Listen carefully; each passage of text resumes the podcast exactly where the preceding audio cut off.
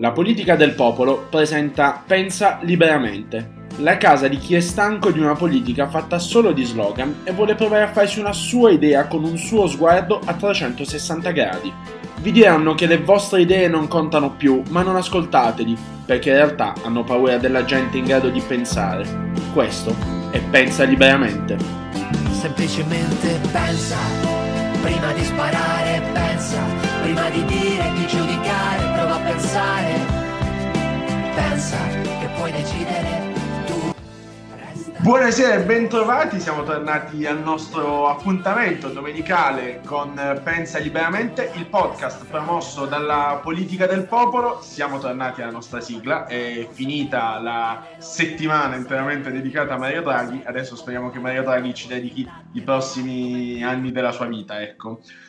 Buongiorno, a, anzi buonasera alla mia compagna di questa grande avventura Valentina Menassi, buonasera Vale. Buonasera Terric, buonasera al nostro ospite. E buonasera a Simone Cannettieri, giornalista del Foglio, già in forza il messaggero, e uno che diciamo queste settimane le ha seguite in maniera piuttosto intensa. Ciao Simone. Ciao, ciao a tutti, eh, salve Calcio Che lo seguite in maniera un po' intensa ancora pochi segni di questa crisi. Allora, è proprio dalla crisi che, che ripartiamo. Io, ehm, diciamo, quando abbiamo preparato questa puntata, abbiamo immaginato un po' di ripercorrere quelle che erano state le tappe eh, a partire dal 13 gennaio, che è una data che si ricorda un po' come, ehm, come data come giorno 1, ma insomma è una crisi che andava avanti da qualche tempo. La crisi irresponsabile l'hanno chiamata in molti così, fino a che non è stato fatto il nome di Mario Draghi. Secondo te era una crisi veramente irresponsabile? Allora diciamo che eh, purtroppo le crisi si giudicano no, sul, lungo, sul lungo respiro, quindi ah, di sicuro il 13 gennaio, come hai giustamente citato tu, che è il giorno in cui lo ricordiamo, Matteo Renzi fece questa conferenza della sala di tutti i gruppi della Camera dicendo che eh, avrebbe ritirato da lì a pochi minuti la delegazione di Italia Viva dal governo, quel giorno pochi riuscirono a capire diciamo, il punto di caduta di questa mossa. No? Renzi è politico navigatissimo che fa del movimento la sua principale forza e, e quindi tutti ci chiedevamo, io stavo là in quella sala, quale sarà il punto di caduta, dove arriverà Matteo Renzi, dove vuole arrivare. Adesso diciamo con il senno di poi i, i risultati di questa crisi è una crisi che basta a qualcosa, perché comunque si vede appunto la squadra di governo, se si vedono insomma le personalità che adesso guidano il paese, sono sicuramente migliori rispetto a quelle del Conte 2 questo è un dato diciamo, abbastanza oggettivo se si, fa, se si mettono su una bilancia. Questo però diciamo sempre sulla carta, poi dovremo vedere questo nuovo governo Draghi come sarà. Comunque quel 13 gennaio, per rimanere sui fatti, fu un pomeriggio molto caotico, Renzi fino all'ultimo trattò per, per non, per non, tratta, per non diciamo, ritirare la delegazione di Italia Viva. Ricorderei pure, e ricorderà chi ci ascolta, che proprio quel 13 gennaio c'è un grande via vai di Palazzi perché Conte uscì, andò al Quirinale e dopo il ritorno al Quirinale fece un appello sulle strade per chiedere il corso dicendo a Renzi non per andare, un po' che però questo fu il senso, ma mettiamoci intorno a un tavolo e invece Renzi alla fine con una conferenza stampa a fiume in cui le due ministre parlarono pochissimo, ma lui però parlò molto, disse che il dato era tratto e che quindi bye bye il governo e che avrebbe ritirato la delegazione. Si seguì infatti un consiglio dei ministri in cui non c'erano né la Bellanova né Elena Bonetti che è l'altra ministra per le varie opportunità. Allora, ehm, da quel giorno fino ad oggi, eh, poi ci sono stati una serie di passaggi, una sorta di timeline eh, serata e di momenti anche, diciamo, che passeranno sicuramente agli onori delle cronache. Ricordo il giorno dei responsabili. Ehm, ecco, tu come l'hai, cioè, nella tua analisi da cronista, come hai seguito eh, tutto, tutta quella vicenda, la vicenda dei responsabili, è stata un po', diciamo, agli occhi di tutti, spero di non sbilanciarmi, nei commenti, ma è stata agli occhi di tutti un po' imbarazzante. Ricordo eh, Ciampolillo al Senato per, uh, per, la fiducia, piuttosto che poi il Maie, piuttosto che Tabacci, che immarcescibile è riuscito ad ottenere un, uh, un, sottosegretario, un sottosegretariato. Cioè, è stato un mese di ordinaria follia un po' tutta italiana. Sì, diciamo che allora, innanzitutto sono sempre le, le parole, no? Allora, eh, si è provato a fare un'operazione diciamo, di machillaggio politico quindi a non far passare questi senatori che sarebbero passati dal, dall'opposizione alla maggioranza non come responsabili tecnici che a noi eh, ci fa pensare subito ai vari di errati, ma come costruttori. Quindi iniziò diciamo, questa caccia ai costruttori responsabili, una caccia lunghissima, eh, piena di abboccamenti, mi ricordo ancora quando nella, nella sala Garibaldi, il salone Garibaldi del Senato, sarebbe diciamo del transatlantico appunto di Palazzo Madama, e beccai Gigina Polpetta, che sarebbe Luigi Cesaro, questo senatore o po' chiacchierato di Forza Italia, e, e mi disse, mi confidò che era stato chiamato da Palazzo Chigi che in cambio del suo voto, quello di altri due che lui controllava, gli avevano proposto addirittura un ministero e che teneva le prove in coppa al cellulare. E mi disse, quindi, e quindi indica di subito che c'era quest'area appunto da SUC, era tutto un grande bazar, si,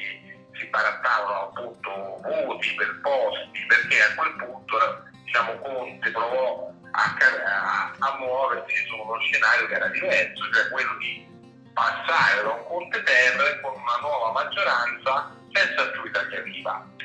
La cosa diciamo, di questa operazione che fa molto, che se ci si pensa, insomma, è abbastanza emblematica, vista appunto un po' gli occhiali con le lenti di oggi, è che per uno dei rarissimi casi, insomma, insomma la storia repubblicana, l'operazione di traspontismo, come l'abbiamo visto tante, non è riuscita. Cioè al Senato fondamentalmente alla fine eh, i pezzi che riuscì a prendere la cosiddetta nuova maggioranza, che poi mai tale fu, perché come sappiamo, come ricorderai, arrivò sempre arrivò a 156 voti, quindi non ai 161 canonici, furono solo due pezzi, furono il pezzo di Maria Rosaria Rossi e poi quello di Andrea Causin, che era poi che veniva dal PD, era attaccata alla Forza Italia, era passata dalla Caliva e poi era arrivata di qua. Comunque poca roba, quindi già si capisce diciamo, che il potere attrattivo di Conte stava scemando. Perché stava scemando? Mi chiederai se anticipo subito la tua domanda,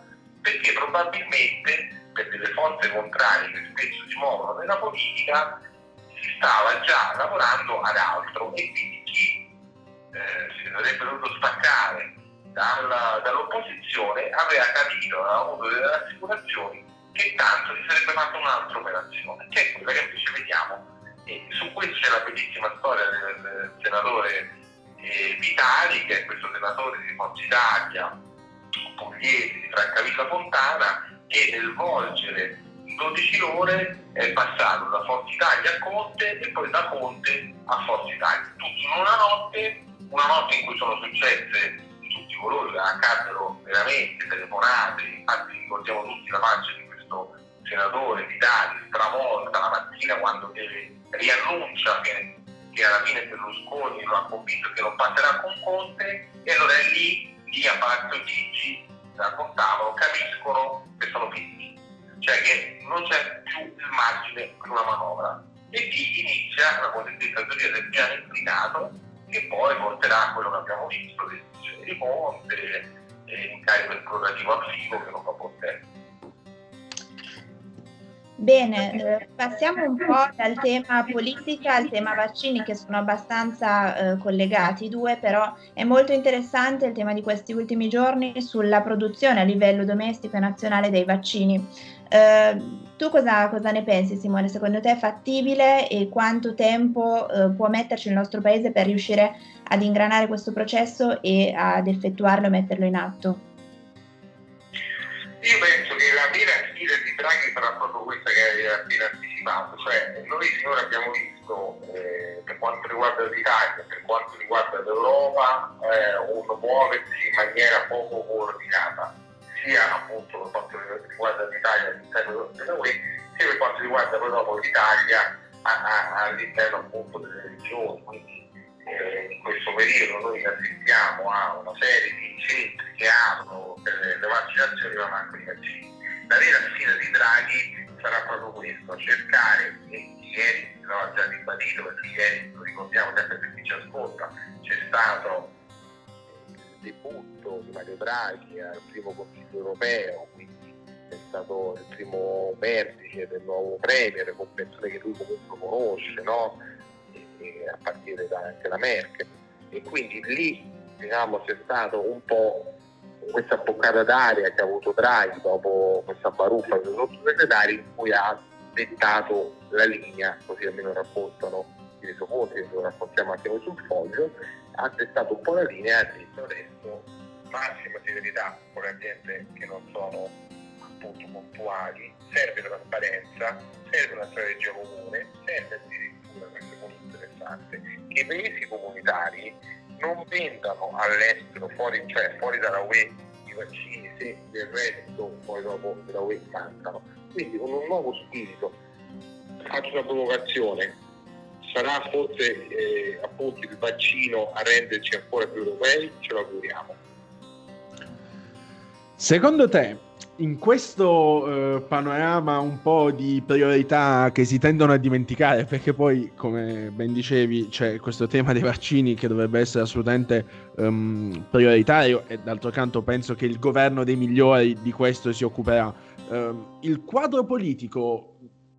che ruolo gioca? Cioè, noi abbiamo un quadro politico in questo momento molto frammentato. Negli scorsi giorni tu hai parlato sul foglio eh, della costituzione di una nuova Margherita, forse anche un po' eh, prov- provocatoriamente. Ieri eh, credo che Lisa Noia rispondesse su, sulla sua pagina Facebook a, a questo tema. Cioè, effettivamente polve- la polveriera che è diventato il PD da questa caduta di Conte in poi, eh, che, esito, che esito può dare?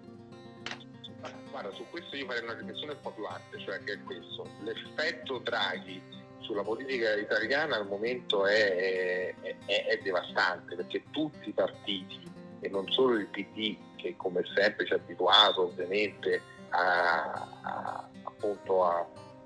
a, narrazioni da Dallas o anche forse da Gomorra dove comunque alla fine non rimane più nessuno, dove ci sono guerre tra bande eccetera, però l'analisi che io vedo è che tutti i partiti hanno subito questo effetto Draghi, perché tu parlavi giustamente del PD, che è un partito ormai in piena balcanizzazione ancora di più, dove si muovono mille anime e mille streghe intorno alla testa dei sigaretti, ma allo stesso tempo la stessa dinamica è ancora più amplificata, la vediamo per esempio nel Movimento 5 Stelle, con scissioni, espulsioni, vertici convocati per domenica, Pippone, eccetera. E allo stesso tempo accade anche nella Lega, dove per esempio c'è questo uh, ormai chiaro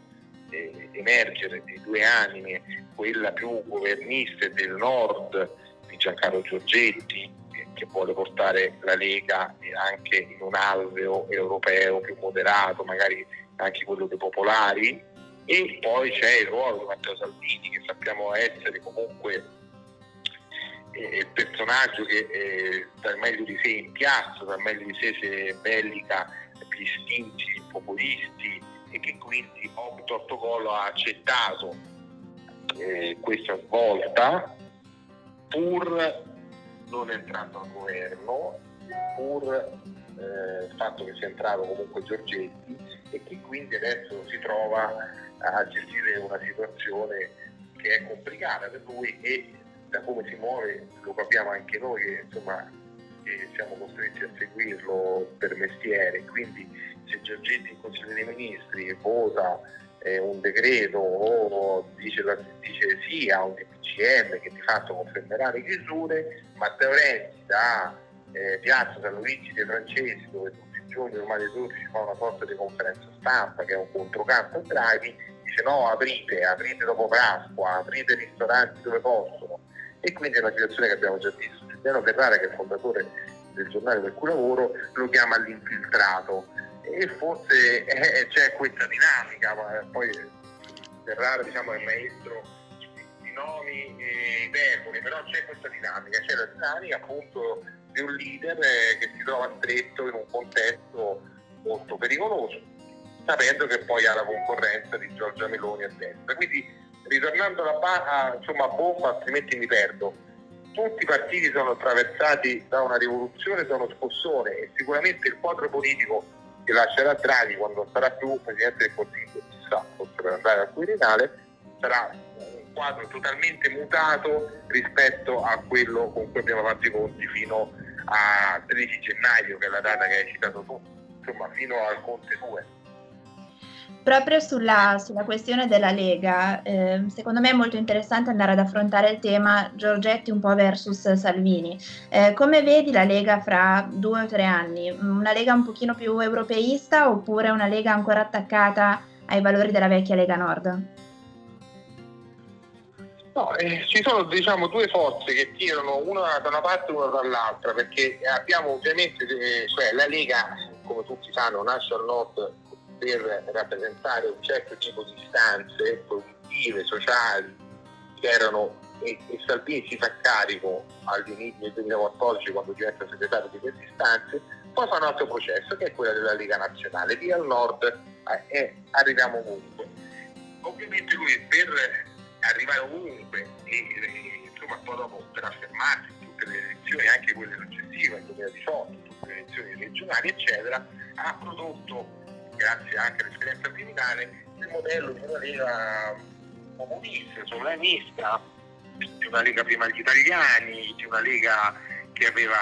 che aveva anche delle collocazioni abbastanza dubbie eh, nello scacchiere geopolitico mondiale, quindi tutta una serie di, di, di, mondi, mondi che adesso vengono meno, mondi che diciamo che Giorgetti, che è l'uomo più concreto, eh, ha sempre cercato un po' di limitare, ha sempre cercato comunque di non entrare in questi mondi. Che ci sia poi dopo, devo essere sincero, e lo dico anche un po' contro me stesso e contro la mia categoria, che ci sia una netta divaricazione tra loro, non lo so, perché poi nella politica è anche vero che il gioco delle parti è, uno schema che funziona, no? quello di due specchi che si vedono, quindi serve forse a entrambi, serve anche a Salvini avere certi ambienti comunque diciamo, la giacca di Giorgetti deve esibire per essere ancora accreditato in certi ambienti, come Salvini allo stesso tempo, eh, come dicevo appunto prima, ha il grande problema di Giorgia Meloni, di Giorgia Meloni che della coerenza del suo rimanere fuori ha fatto ormai un marchio di fabbrica, ovviamente eh, cercherà di capitalizzare al massimo questa mossa di Salvini per, per, arrivare a ottenere la leadership del centrodestra quando ci saranno le elezioni, ma non più tardi di quando ci saranno le amministrative, che quello sarà il vero test poi per i partiti italiani draghizzati. Allora Simone, io ti ringrazio, ti voglio fare un'ultima domanda rapidissima prima di salutarti, so che ti sto togliendo un sacco di tempo. Um, questa comunicazione in modalità Pio XIII, Lenny Belardo alla Young Pope di Mario Draghi, ti, ti convince o non ti convince? Io credo che sia un approccio di sobrietà che anche fosse giusto dopo un'overdose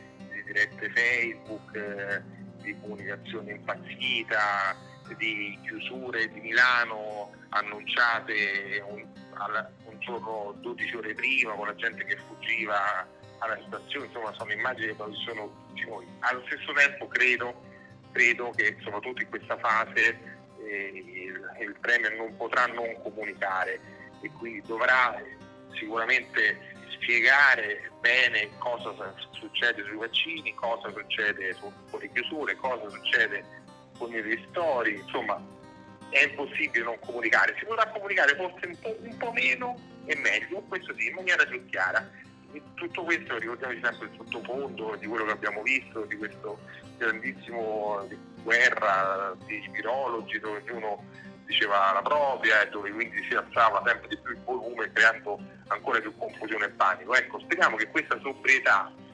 sia eh, porti tutti diciamo, ad abbassare leggermente il volume senza però dimenticarci che uno deve comunicare perché è giusto che si comunichi e che non è che con il silenzio eh, si può portare avanti un paese, soprattutto in una fase così complicata.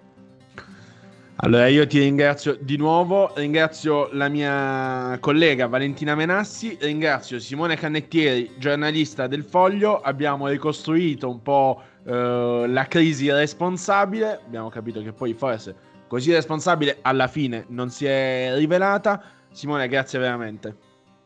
Grazie a voi ragazzi, grazie a voi e complimenti. grazie, a prestissimo. L'appuntamento con Pensa Liberamente è la prossima settimana, domenica prossima. Saremo sempre qui su Spotify, su Apple Music, in compagnia del podcast della politica del popolo.